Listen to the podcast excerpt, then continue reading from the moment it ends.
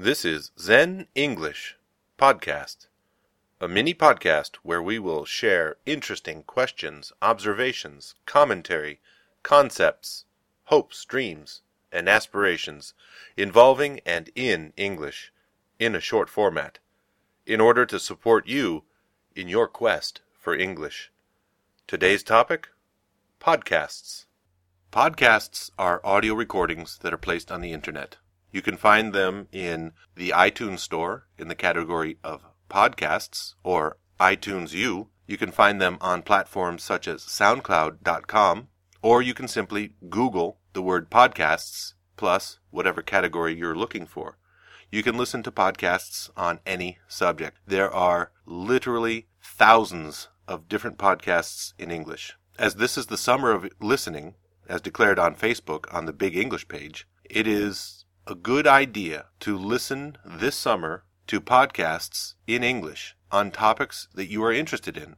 They are native productions. They can be anything from a radio program to a simple recording put together in someone's office at home, like this that you're listening to right now. The idea of the summer of listening is to expose yourself to as much English as possible and as much native English as possible. You can always listen to ESL podcasts or ESL listenings, such as BBC Six Minute English or VOA Special English, but those are designed for students of English studying English in the moment. The idea of the summer of listening is to bombard yourself continually throughout the summer with native productions, increasing the volume of listening and decreasing the focus on understanding each and every word.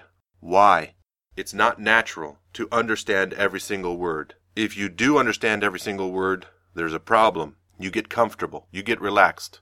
Then you find yourself in a native situation at a conference, at a meeting, and you get frustrated because you're not understanding. It's not that you don't understand, it's your attitude about not understanding that is going to be the difference between successful listening and frustration. If you're accustomed to listening without understanding every single thing, you're going to be more relaxed in a stressful situation when a native speaker is speaking to you. You will learn how to deal with the frustrations. You will relax.